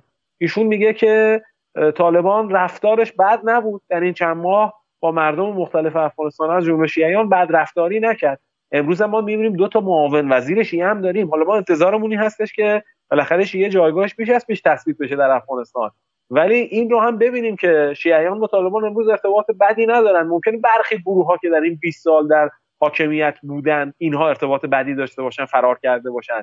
ولی جامعه شیعه منحصر نمیشه در یک نفر یا دو نفر. نه بخش زیادی از جامعه شیعه امروز در افغانستان داره راحت زندگی می‌کنه. برخی بزرگانشون مرتبطن. دو تا معاون وزیر شیعه داریم. لذا اینجاست که آقای حسینی مزاری که عرض کردم اخیرا قلم زده بود و می‌گفت جمهوری اسلامی ایران که همواره کمک کرده به مردم افغانستان مدافع مردم افغانستان بوده امروز هم می‌تواند کمک بسیار بزرگی بکنه و کمک اصلی جمهوری اسلامی ایرانی هستش که این حاکمیت کنونی را بیاد به رسمیت بشناسه. خیلی نکته مهم نیست. یکی از شخصیت های بزرگ شیعه افغانستان که سالیان پیش هم بدبین بود به طالبان اتفاقا. امسال یه قدری وقتی با واقعیاتشون مواجه شد میگه که ما باید واقعیت رو بپذیریم. طالبان رفتارش بد نبوده. امروز مشکل اصلی مردم افغانستان ظلمی است که آمریکایی‌ها دارن می‌کنن. 9.5 میلیارد دلار بودجه که مربوط به افغانستان هست بلوکه کردن. امروز هم که می‌دونید دارن دزدی می‌کنن دیگه. این پول مردم گرسنه افغانستان رو به عنوان قرامت به قربانیان 11 سپتامبر بدن. لذا آقای حسینی مزاری هم هم میگن که جمهوری اسلامی رابطه نزدیکتری داشته باشه. حالا در اصل من دنبال چیز میگشتم چون مراجع اعتراض خیلی خیلی شهید کردن در تابستون و در واقع تصویر این بود دیگه. تصویر این بود که طالبان تکفیری. حالا به سال بعدی می‌رسیم. سال بعدی اینه که رابطه طالبان با داعش چیه؟ مگه طالبان داعش با همدیگه همکاری نکردن.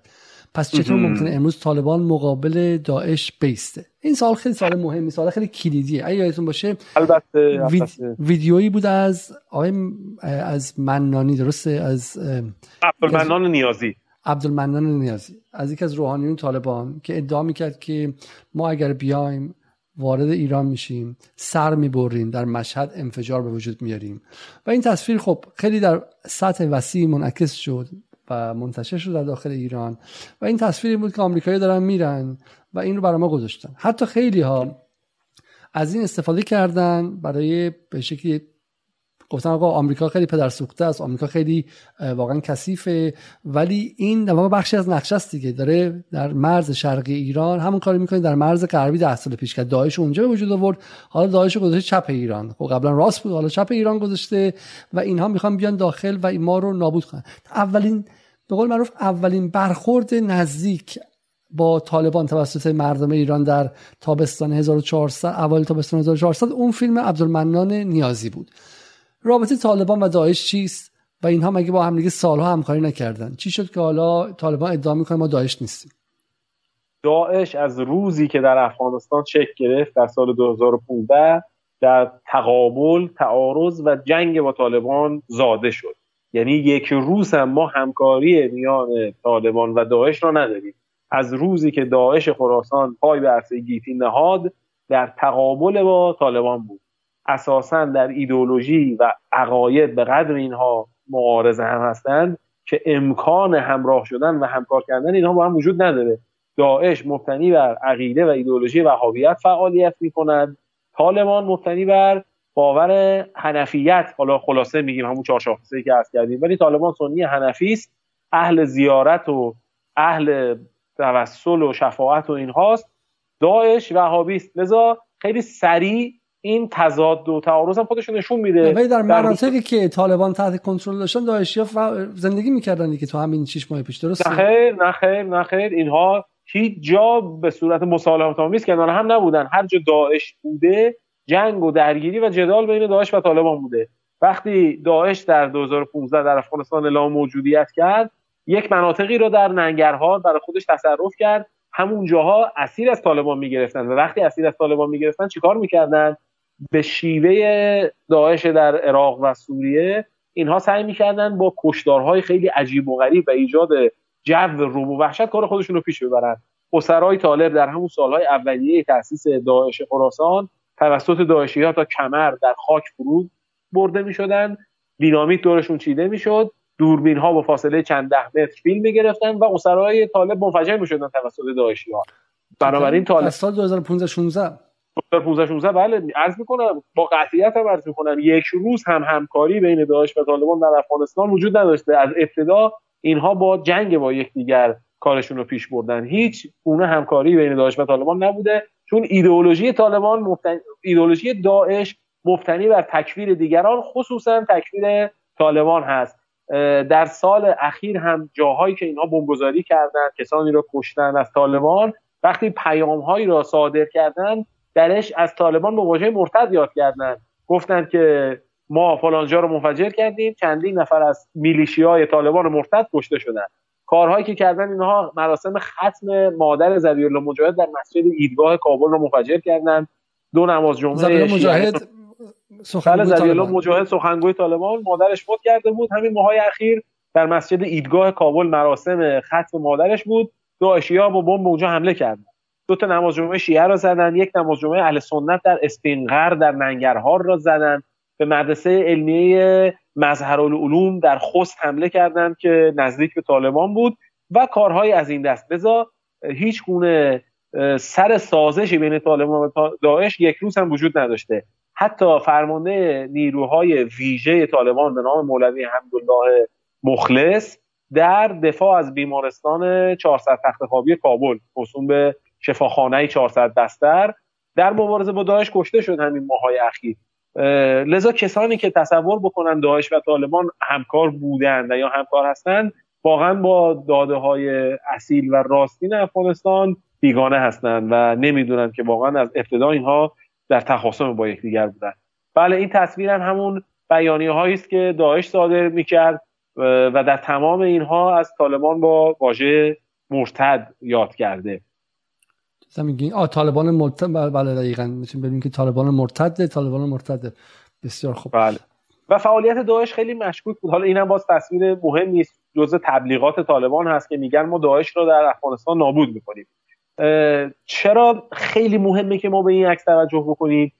اینو مردم ایران و شیعیان افغانستان و همه مردم افغانستان باید در نظر بگیرند که اگر قوای طالب در مقابل داعش نبود چه کسی قرار بود که صد بشه در مقابل داعش.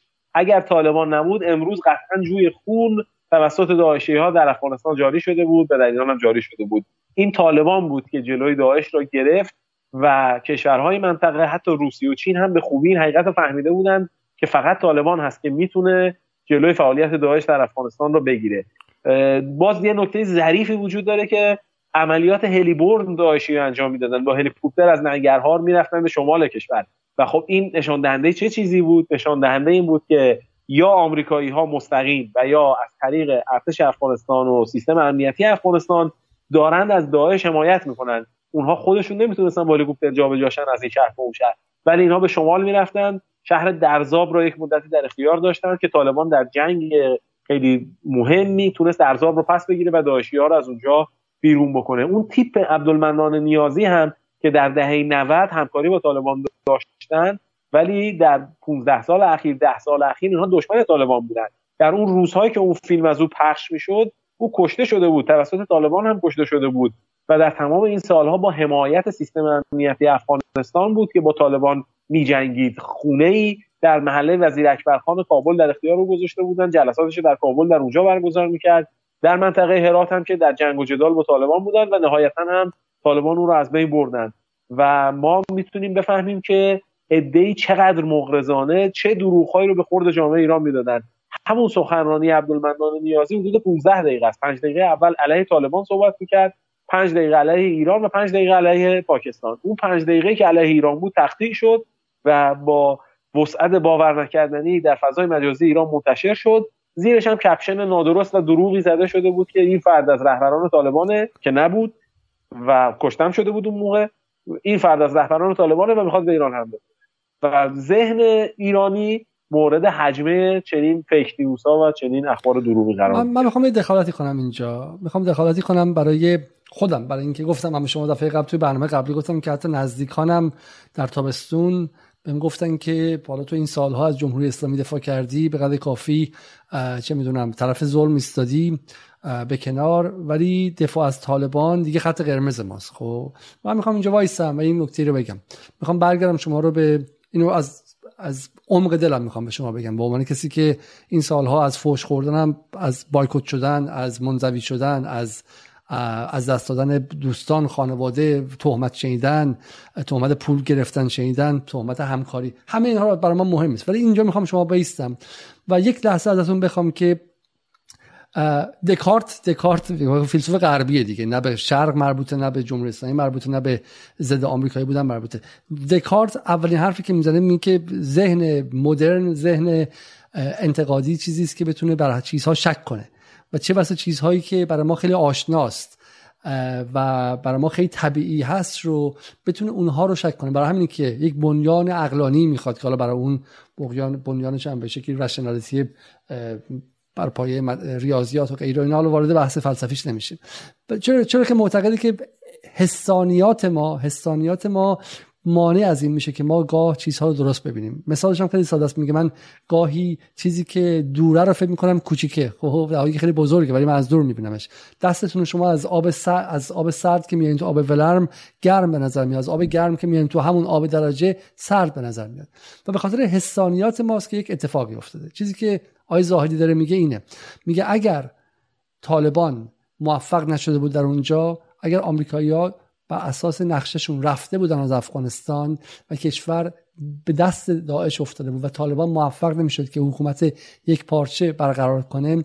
دقیقا حرف ملا منان نیازی اتفاق میافتاد و نه فقط شیعیان در افغانستان بلکه سنی ها در افغانستان و تاجیک ها در افغانستان و پشت پشتون های غیر داعش در افغانستان کشته می شدن و اتفاقا اون داعشی های خراسان از مرز میگذشتن در سیستان در زاهدان در مشهد در بیرجند و در جاهای دیگه انفجار انجام می‌دادند.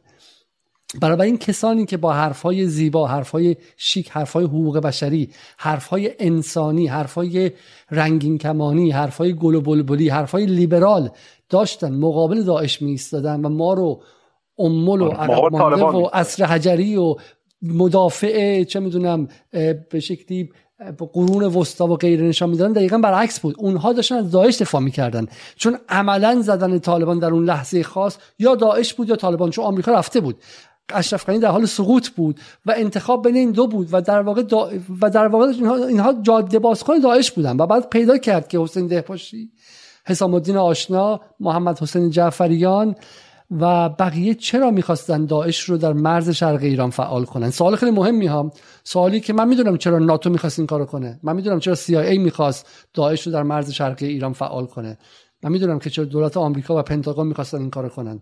اما سوال خیلی خیلی مهم اینه که حسام الدین آشنا که مشاور رئیس جمهور ایران بودش چرا می‌خواست داعش رو در مرز شرقی ایران فعال کنه؟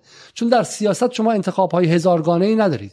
در سیاست گاهی بین صفر و یک انتخابی بیش نیستش. و در تابستان 1400 به یقین میشه گفت که انتخاب بین طالبان بود و یک یک کیوس و یک آشوب عمومی که عملا به ظهور داعش در مرز شرقی. ما با مبارزه دو میلیون عراقی در هشت شعبی که توسط قاسم سلیمانی بسیج شدن تونستیم داعش رو در مرز غربی از بین ببریم و با شهادت هزاران نفر از این بچه های این منطقه تونستیم داعش در سوریه از بین ببریم در شمال غربی از بین ببریم و اینها موفق شده بودن که فضا رو برای داعش در مرز شرقی ما با 900 کیلومتر مرز مشترک آماده کنن و ادعی به اسم لیبرالیزم ادعی به اسم دفاع از ارزش های مدرن داشتن از داعش دفاع می این نکته خیلی مهمیه.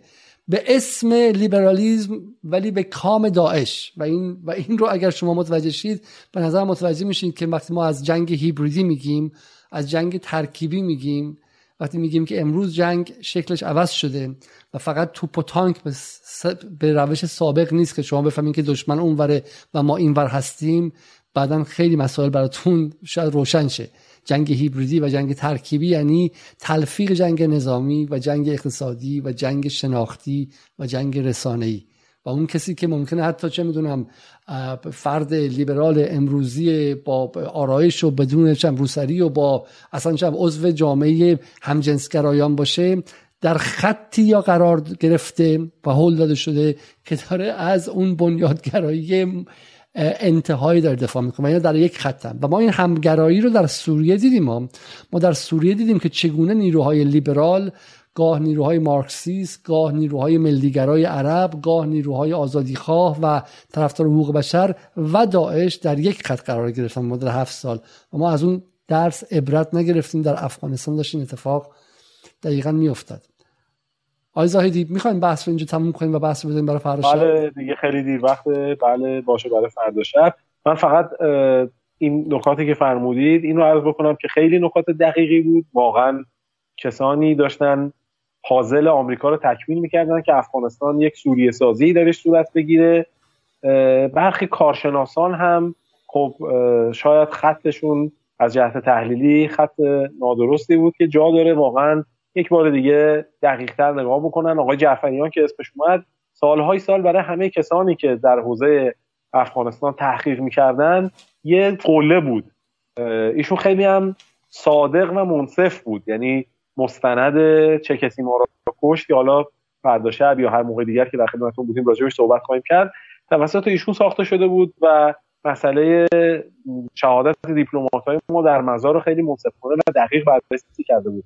و کارهای از این دست. من خاطرم هستش که در همون تابستان هم یه بار که با شما صحبت کردن خب یه حقایق مهمی رو گفتن به جمله که آقا این مسئله جهاد نکاح و اینا که دروغ محضه. حالا گویا بعدش حرفای دیگری زدن ولی حداقل اون شبی که با شما صحبت کردن گفتن که نه همچین چیزهایی در سابقه طالبان نیست و امروز هم شهرهای بزرگ بالای یک میلیون نفر در اختیار اینا هست و که چنین اخباری وجود داشته باشه و مردم صورت کسی اینا رو نشته باشن لذا نفت کردن.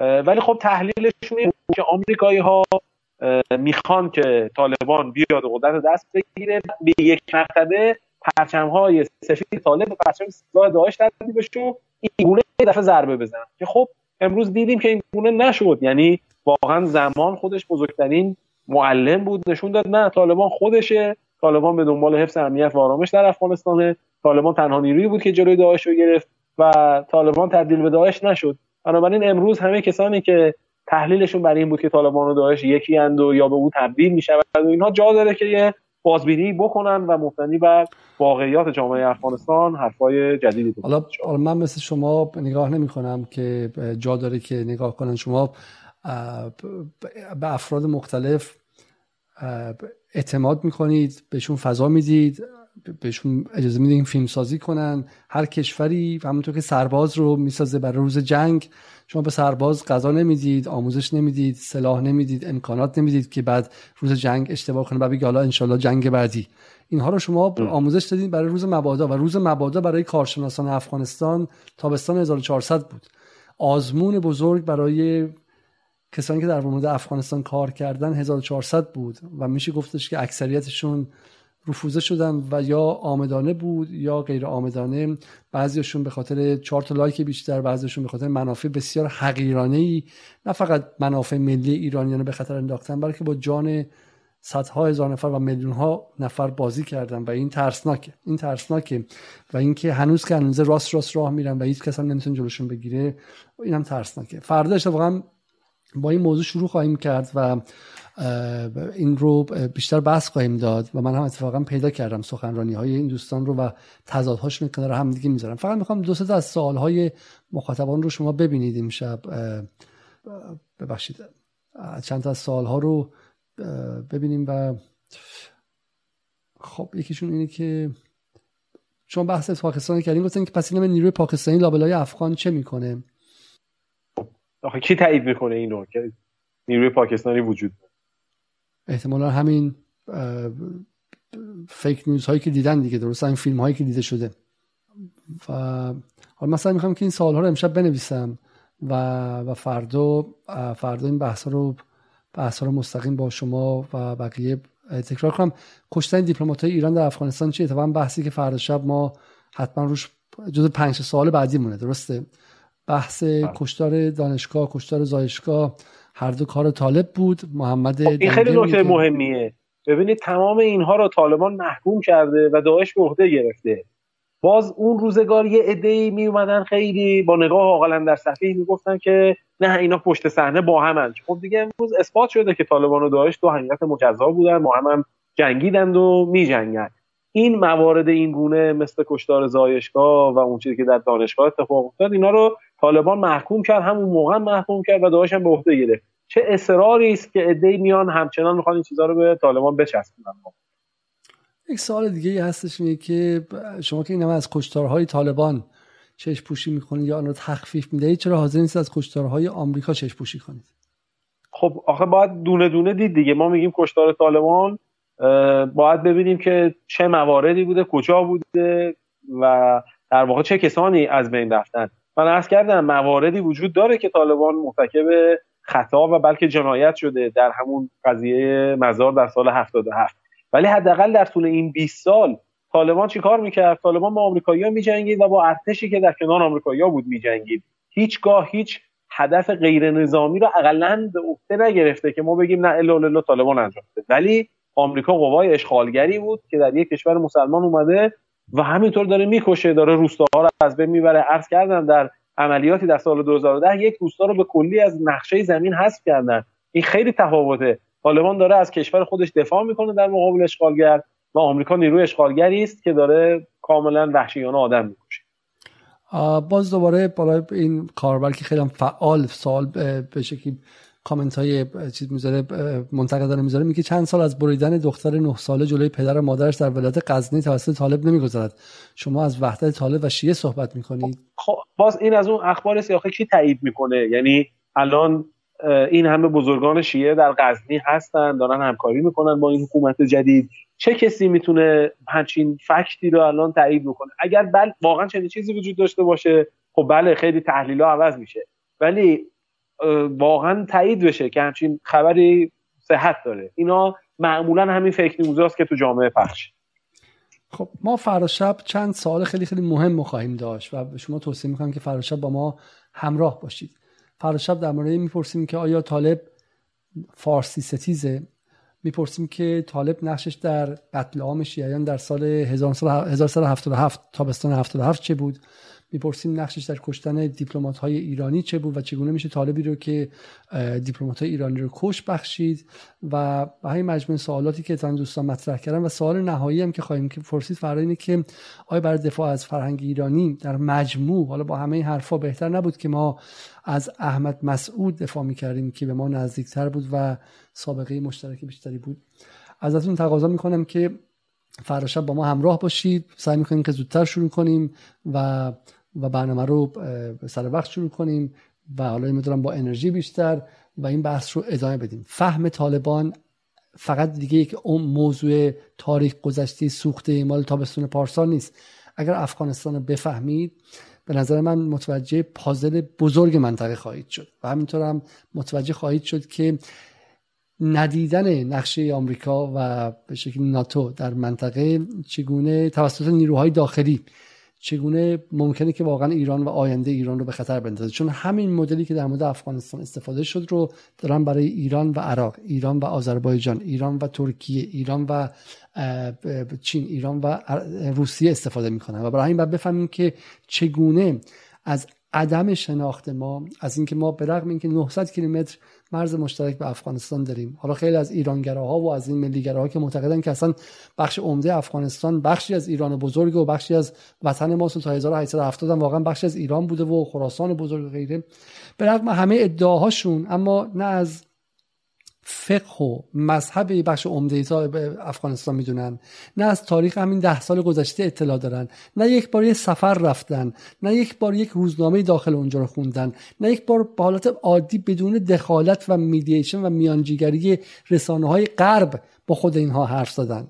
حالا بگذاریم که یک از دوستان میگم من تو خود افغانستان که بودم می‌گفتم مثلا اینجا طالبان کشتار کرده. تو دیدی چیزی؟ می‌گفت نه من چیزی ندیدم. اما می‌دونم که کردم. میگم از کجا می‌دونی؟ میگم در تلویزیون بی بی سی دیدم. خب حالا بگذاریم که در جهان امروز ما حتی فهممون از جهان دور و خودمون هم به واسطه رسانه و به واسطه اون دیگری بزرگ. یعنی ما حالا اون فهم و شناخت حسی مستقیممون خیلی نیستش. ولی با این حال با این حال ترسناکه که این عدم شناخت یک پلتفرمی در اختیار کسانی که طراحی جنگ روانی می‌کنن داد که بتونن روش تا این حد ما رو به مرحله خودزنی و مرحله نابودی خودمون نزدیک کنن در تابستون و این خطر هنوز هم تمام نشده. فردا شب با دکتر بهرام زاهدی بحث طالبان و بحث پرسش های اساسی از طالبان رو ادامه خواهیم داد با پنج پرسش مهم دیگر. از اینکه تا اینجا همراه ما بودید از شما متشکرم و از اینکه برنامه رو دیر شروع کردیم برای بار دهم از شما عذرخواهی خواهم کرد. عذرخواهی می‌کنم. قبل از رفتن ممنون میشم که برنامه رو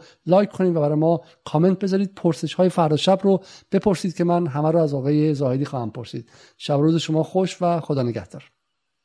شب شما بخیر.